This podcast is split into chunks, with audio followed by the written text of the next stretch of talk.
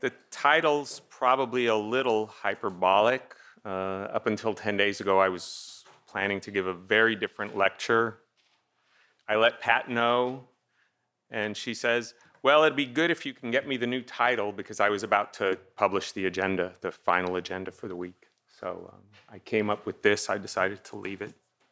Um, I do want to thank Joe, Salerno, and Lou for giving me the time for this lecture. I also especially want to thank um, Susie in the library here. When I got here, um, I asked her to find me some books on the topic, and within an hour, she brought me about six um, to help fill in some color and some of the information, you know, on this. So with that, I'll start. So the year twenty twenty is not passing quietly. We're witnessing events unthinkable even a few months ago. We're told to keep our anti-social distance. It's okay to wear a mask when we enter a bank.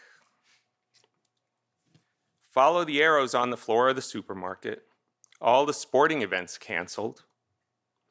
Homeschooling, even for university students like you, is now fully approved by all levels of government and society. Most relevant to this discussion, pot shops and liquor stores are deemed essential, and churches during Holy Week are not. Add to this the protests, more specifically the riots. Police are told by government officials to stand down. Those who intend to defend their lives and their property are the ones who are judged by the media and potentially by the government prosecutors and the courts. We've also learned that protesting and rioting wards off viruses. You don't need to wear a mask during these activities. And we're supposed to trust the science. What of all of this is directly relevant to you? Um, why did I feel it appropriate to change the topic of this lecture in the last days? Obviously, we're living through massive cultural changes. While culture always evolves, in the last several days, In the last several decades, the changes have been revolutionary, and I use the term purposefully. These changes are aimed right at you and those who have sat in your place over the last decades. The purpose is to create soldiers for the revolution. What I hear of college, and I know it's true in business and also in government, are stories of various cultural indoctrinations made ever more intense given the pretext for these recent riots. Politically correct speech to include even compelled speech. Cancel culture. Self-flagellation. A fight for a gold medal in the oppression Olympics. If you disagree with any of this, you're the fascist. To further cement this indoctrination, a requirement to take classes that tear down Western civilization. Even saying those two words in anything other than a scornful tone, scornful tone could be costly. There's a purpose behind this strategy. Events that we have been living through recently are not spontaneous or random. It's not accidental. These events are the result of a political strategy designed to strip us of our liberty. It's an insidious strategy. It's also very effective. Whether knowingly or not, those carrying out this strategy are using the playbook of the most successful Marxist thinker in history. Given the damage this strategy has done to the freedoms of the West, I consider him to be the greatest political strategy, strategist in history. And this is what I would like to discuss. Before beginning, I should give you fair warning on two points. First, much of this Marxist playbook sounds an awful lot like the wishes of simplistic libertarians. Libertarianism for children, as a good friend, as a good friend once labeled this. And I will come back to this point more than once. Second, there will be a lot of discussion of Western tradition and culture in this lecture. Inherently, this will include Christianity. But if you want to understand the enemy's playbook, then this cannot be avoided. I know many libertarians push back hard on this topic. Christianity is unnecessary for liberty. In fact, it is an enemy to liberty. I will only ask that you keep in mind the most successful Marxist thinker in history believed that Christianity is the enemy to communism. It's what stood in the way of communism's advance in the West. For now, I'll just ask that you stay open to the possibility that he was right, because when I look around me today, he sure appears to have been right. With this laborious introduction out of the way, let's begin. The political strategist of whom I'm speaking is Antonio Gramsci. Malachi Martin summarizes the importance of Gramsci in his book, The Keys of This Blood. Quote, "The political formula Gramsci devised has done much more than classical Leninism, and certainly more than Stalinism, to spread Marxism throughout the capitalist West." What is that formula? Gary North explains. Noting that Western society was deeply religious, Gramsci believed that the only way to achieve a proletarian revolution would be to break the faith of the masses of Western voters in Christianity and the moral system that derived from Christianity. I've decided I'm just going to leave this slide up for most of the lecture because it's the context of the entire lecture.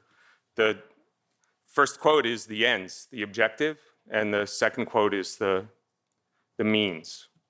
So it's all there. I'd say we could stop now, but I've written a lot of words, so we'll keep going. Religion and culture were at the base of the pyramid, the foundation. It was the culture and not the economic condition of the working class that was the key to bring communism to the West. To be fair to Gramsci, he didn't start this ball rolling. The West was doing a fine job of damaging its cultural tradition. One can point to elements of medieval Catholicism, the Reformation and the Renaissance, the Enlightenment, as I've previously discussed, and post-millennial pietistic, all right, you guys try saying these three words fast in a row. Post-millennial pietist Protestants, as Murray Rothbard so clearly demonstrated. These are all contributing to the, these have all contributed to the destruction long before Gramsci hit the scene. But without these cracks in the armor, Gramsci couldn't have ever been successful. What's our current condition relative to Gramsci's objectives? I could speak to the destruction of the family, the loss of all meaningful intermediating governance institutions, the absurdity of a good portion of what passes for university studies today, especially in the liberal arts and humanities, all of which are symptoms of the crumbling of the ultimate target at which Gramsci aimed. We have this year been given indisputable, indisputable evidence as to the success of his political strategy in the response by Christian leaders to the coronavirus. Just as one example from Kentucky, and I'll quote, "When I asked Bishop John Stowe of the Catholic Diocese of Lexington what he would say to a pastor planning Easter worship, he was blunt. I would say it's irresponsible, he said. It's jeopardizing people's lives." I know we live in a fact-free world, but was it ever wise to believe that we were facing the Black Death? In pre-modern plagues, did Christian leaders act this way? The simple answer to both questions is no, yet we have churches closed during Holy Week. I cannot think of a better symbolic representation of the destruction of Christianity in the West, and such is the success of Antonio Gramsci. Who is Antonio Gramsci? He was an Italian Marxist, more accurately, an Italian communist, writing on political theory, sociology, and linguistics. His work focused on the role that culture and tradition plays in preventing communism from spreading to the West. Gramsci was born in eighteen ninety-one. He died in nineteen thirty-seven. Um, he was the middle of seven children. Um, he was hunchbacked, either due to a malformed spine from birth or a childhood accident. It's not clear. Maybe I just haven't read enough. One of the stories has him falling from the arms of a servant down a steep flight of stairs. Though his family gave him up for dead, his aunt anointed his feet with oil from a lamp dedicated to the Madonna. It's rather ironic. Continuously sickly until the age of fourteen, a coffin for him was kept at the ready in his bedroom. I mean, imagine what that does to you psychologically. His father was thrown in prison for political cause, and his mother somehow kept the family alive. Prior to leaving Sardinia for Turin and university, he was a nationalist. Sardinia for the Sardinians. I mean, this was just a couple of decades after, you know, Italy consolidated into a country as Germany did at the same time. Upon arriving in Turin, he came upon the automotive factories of Fiat. It was here that he found the class struggle, the workers and the bosses. World War One made this clear. Half a million Italian peasants died, while the profits of the industrialists rose. He left university and began writing. He founded a newspaper, L'Ordine Nuovo, The New Order, with its first issue delivered on May Day, nineteen nineteen. He was a founder and leader of the Communist Party of Italy, and he was a member of parliament. With parliamentary immunity suspended by Mussolini, he was sent to prison. Several years later, a prisoner exchange was proposed by the Vatican. Send Gramsci to Moscow in exchange for a group of priests imprisoned in the Soviet Union. Mussolini put a stop to these negotiations in early nineteen thirty-three. It was during his time in prison when he wrote his famous prison notebooks, describing the contents as everything that concerns people. It comprised over two thousand eight hundred handwritten pages. twenty-one of the notebooks bear the stamp of prison authorities. Given the risk of censorship, he used bland terms in place of traditional Marxist terminology. Though completed by nineteen thirty-five, these were only published in the years from nineteen forty-eight to nineteen fifty-one, not in English until the nineteen seventies. By nineteen fifty-seven, nearly four hundred thousand copies had been sold, and my sense is that's a lot. Suffering from various heart, respiratory, and digestive diseases, he was eventually transferred to a prison hospital facility. On April twenty-fifth, nineteen thirty-seven, the same day that he received news that he would be released, he suffered a cerebral hemorrhage, and he died two days later. Through his notebooks, he introduced several ideas in Marxist theory, critical theory, and educational theory.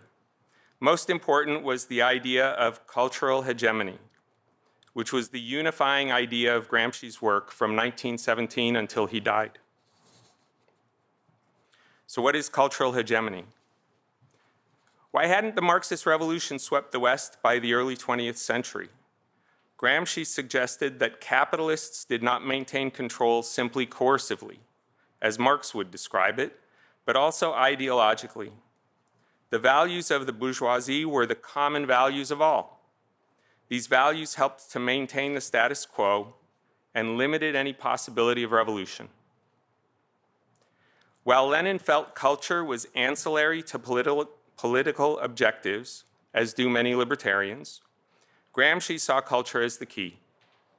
The working class would need to develop a culture of its own, separate and distinct from the common values of the larger society. Control their beliefs, and you control the people. This was only possible if the hegemony of the ruling class was in crisis.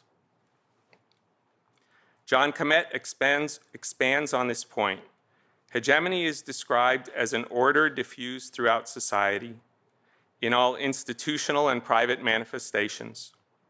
All tastes, morality, customs, including religious and political principles, are infused with this spirit.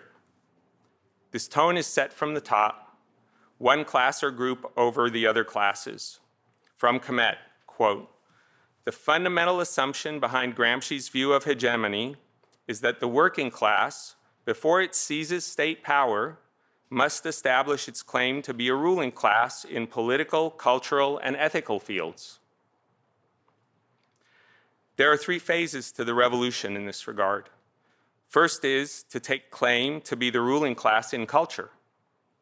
Second is to seize state power.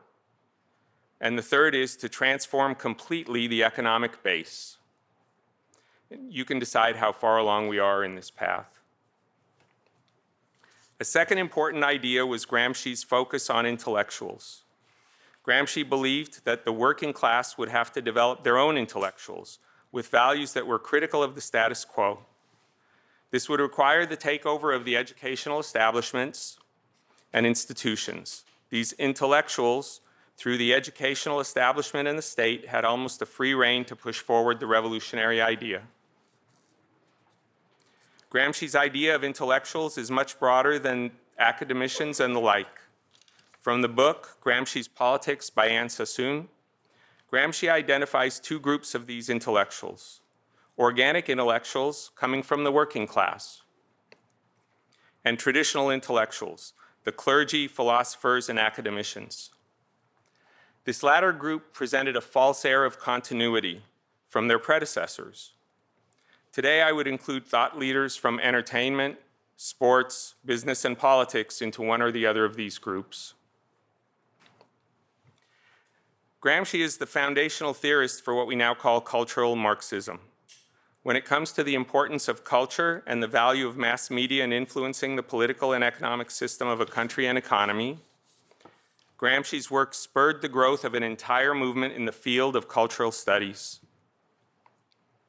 Gary North describes Gramsci as the most important anti-Marxist theorist ever to come out of the Marxist movement.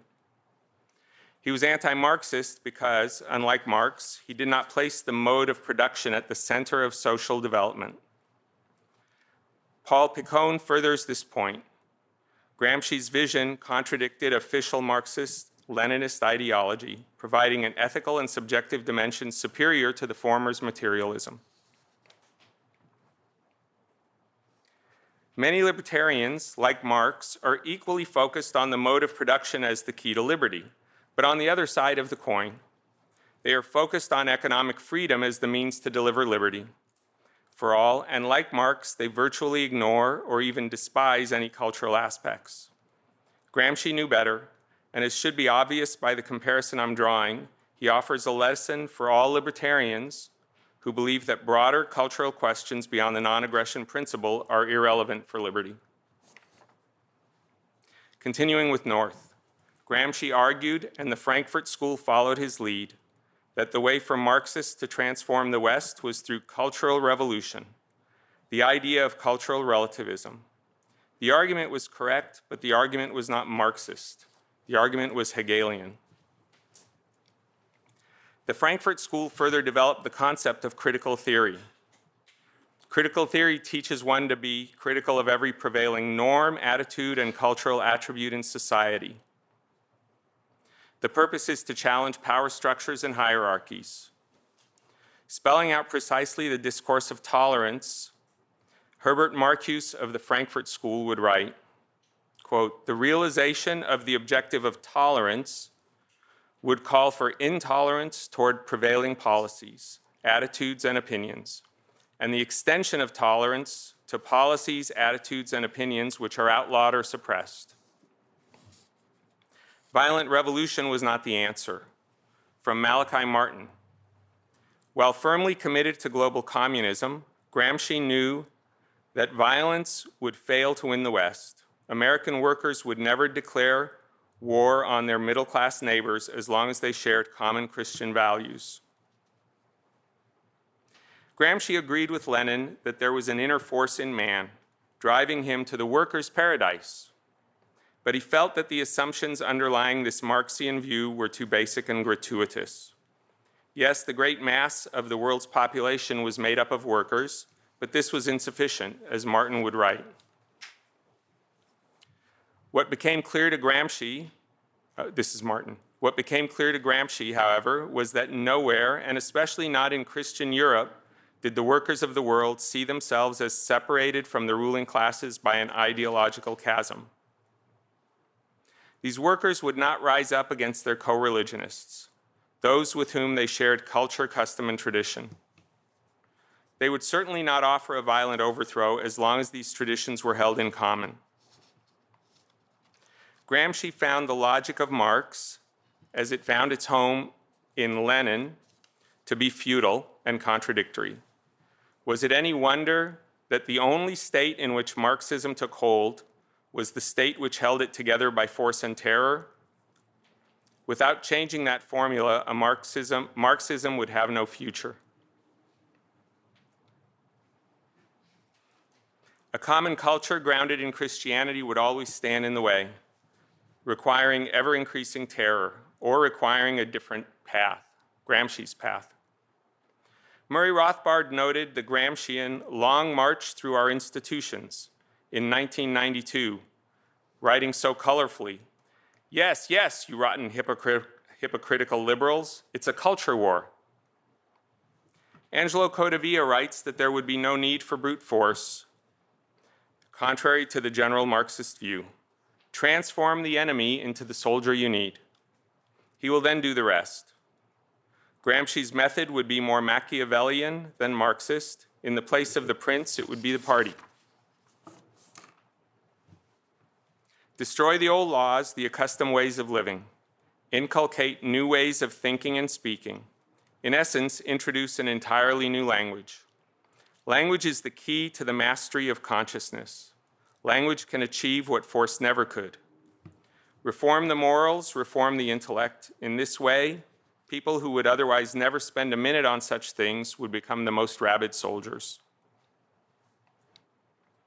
In the meantime, use their rules against them.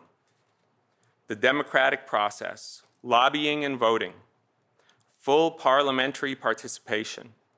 Behave just like the Western Democrats, accept all political parties, forge alliances where convenient. Unlike the majority of Marxists, Gramsci would make common cause with all leftists, communist and non-communist alike. Every group with a bone to pick with tradition and Christian culture was an ally. Knowingly or unknowingly, they would assist in the communist cause. Martin writes, quote, "Marxists must join with women, with the poor, with those who find certain civil laws oppressive. They must adopt different tactics for different cultures and subcultures.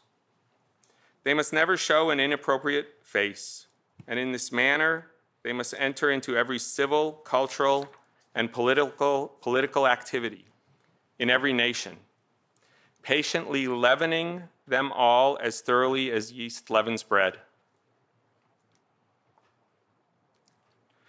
Regarding these alliances, Father James Thornton adds, "In Gramsci's time, these included, among others, various anti-fascist organizations, trade unions, and social, socialist political groups.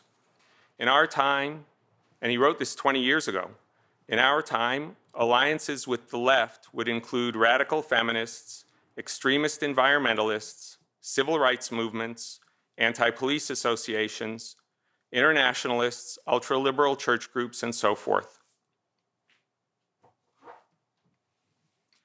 Gramsci was writing in the interwar years. Christianity was already weak and foe. The Enlightenment divorced God from both the individual and reason. Nietzsche announced the death of God in the latter part of the nineteenth century. World War One was the crushing blow, leaving Christian Europe reeling. Gramsci spotted a wounded enemy, and he knew this is where the fatal blow to the West must be struck.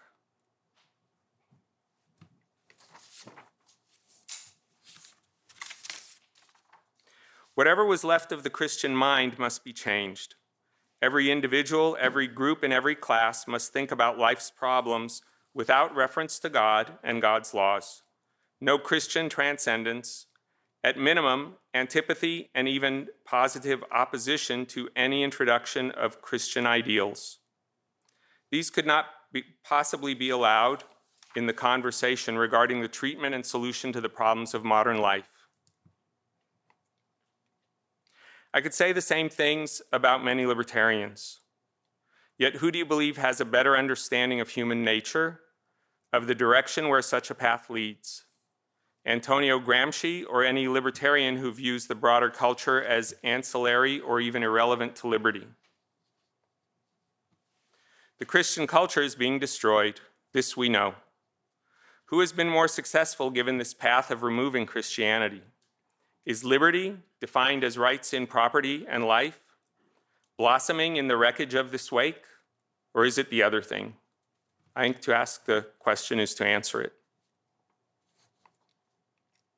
Martin continues, all the meaning of human life and the answer to every human hope were contained within the boundaries of the visible, tangible, material world of the here and now.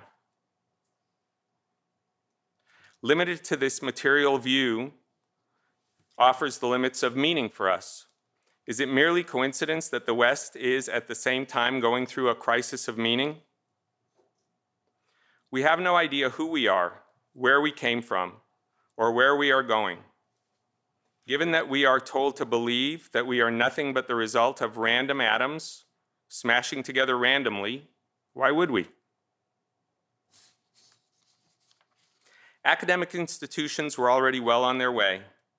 Proud of their position as vanguards of forward-looking thinking, these new Marxist interpretations of history, law, and religion were like red meat to a hungry lion. Throw in easy-to-get student loans, extend the college experience to all, and add a couple million newly indoctrinated crusaders every year to the cause. Speak of man's dignity and man's rights. Speak of these without reference to Christian transcendence that underpins these. In fact, speak of the Christian transcendence as standing in the way of these. Tim Cook of Apple gave a speech that was precisely along these lines. Man's dignity and man's rights. While finding a way to mention Muslims and Jews, he made no mention of Christianity. As Jonathan Pageau offers, what Cook is describing is a totalizing system, a system that includes everything except Christianity. From Cook's speech, there are only two values that matter. First is total inclusivity. Second is don't oppose the system. Total inclusivity means no borders, not physical, whether for the state or your private property. No borders for mental, not for emotional, not even of your body. If you don't embrace total inclusivity, by definition, you are opposing the system. Therefore, you are to be excluded. This was Gramsci's message, and it is Cook's.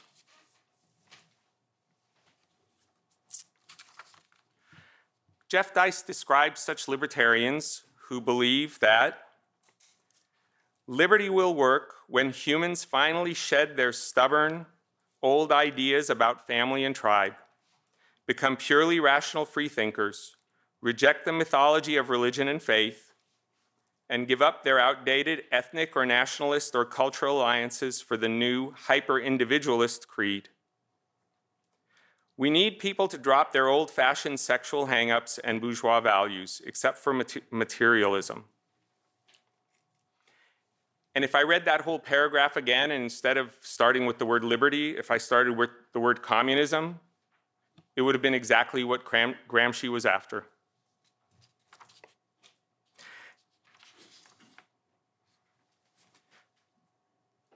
This hyper-individualist that many libertarians have in view was precisely the type of individual Gramsci desired for his project. Hans Hoppe offers that libertarianism is logically consistent with almost any attitude toward culture and religion. He writes, logically, one can be, and indeed most libertarians in fact are, hedonists, libertines, immoralists, militant enemies of religion in general, and Christianity in particular. One can be these things and still be consistent adherents of libertarian politics. Hoppe says that libertarians can be this way in theory, but liberty will not be the result. You cannot be a consistent left libertarian because the left libertarian doctrine, even if unintended, promotes statist and libertarian ends. Gramsci understood exactly that which Dice and Hoppe describe. Gramsci believed that the destruction of these traditional values would lead to communism. Many libertarians believe that destruction of these same values will lead to liberty. Who do you think knows better? Murray Rothbard would add, Contemporary libertarians often assume, mistakenly, that individuals are bound to each other only by the nexus of market exchange. They forget that everyone is necessarily born into a family, a language, and a culture, usually including an ethnic group with specific values, cultures, religious beliefs, and traditions. Rothbard offers that Gramsci's hyper-individual is not a human being. Yet hyper-individualism is, is the view of many contemporary libertarians. Hoppe summarizes regarding what are known as left libertarian positions from his book, Democracy, the God that Failed. The views held by left libertarians in this regard are not entirely uniform, but they typically differ little from those promoted by cultural Marxists. In other words, the cultural views of libertarians such as these cannot be differentiated from Gramsci's. This is not to say these libertarians have communism in their sights. Yet look around us today. Is freedom advancing or retreating?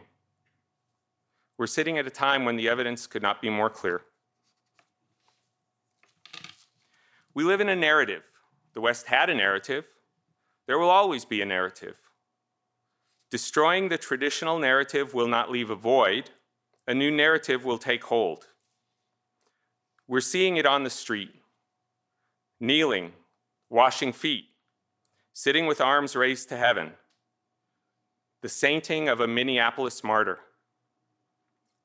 Once we lose our story, our narrative, our tradition, we are lost. We are easily manipulated, not having any foundation of meaning. With no foundation, we blow freely in the direction of the new, loudest narrative.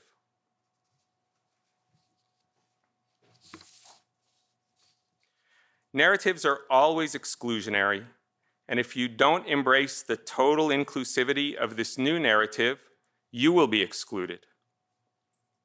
Christianity teaches one way of handling those who are excluded, those who are on the margins: love. This new narrative teaches another, and it does not bode well for liberty or life. Returning to Gramsci from Martin. Total materialism was freely, peacefully, and agreeably adopted everywhere in the name of man's dignity and rights, autonomy and freedom from outside constraints. Above all, as Gramsci had planned, this was done in the name of freedom from the laws and constraints of Christianity. Create the autonomous, completely sovereign individual, freed from all hierarchies and freed from all responsibilities. Martin continues.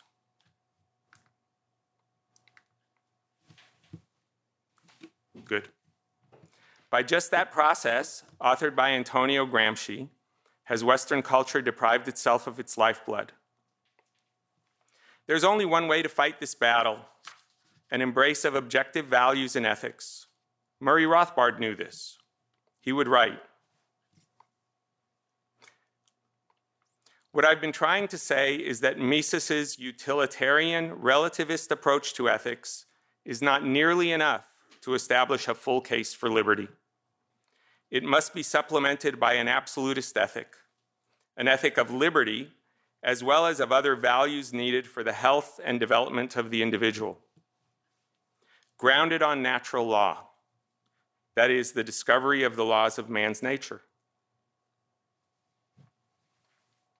Natural law, ethics beyond the non-aggression principle, which we heard about starting even Monday evening this week. This is an idea flowing from Plato, Aristotle, Thomas, Thomas Aquinas, C S Lewis, and Murray Rothbard, among many others. Available for all to discover, Christian and non-Christian alike, through right reason. It seems to me that the true political divide today in society is not based on the stereotypical left and right, or liberal and conservative, or even libertarian and statist, but it's based on where one sits regarding natural law and objective ethics. Rothbard takes this idea of natural law quite seriously.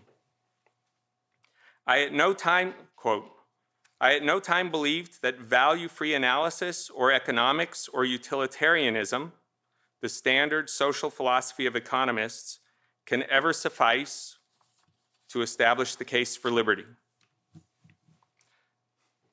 He makes a very blunt point in his book for a new liberty, the Libertarian Manifesto. And I'll quote Rothbard. The natural law provides the only sure, the only sure ground for a continuing critique of governmental laws and decrees. I'll conclude. Friedrich Nietzsche would write in Twilight of the Idols, if you give up Christian faith, you pull the right to Christian morality out from under your feet.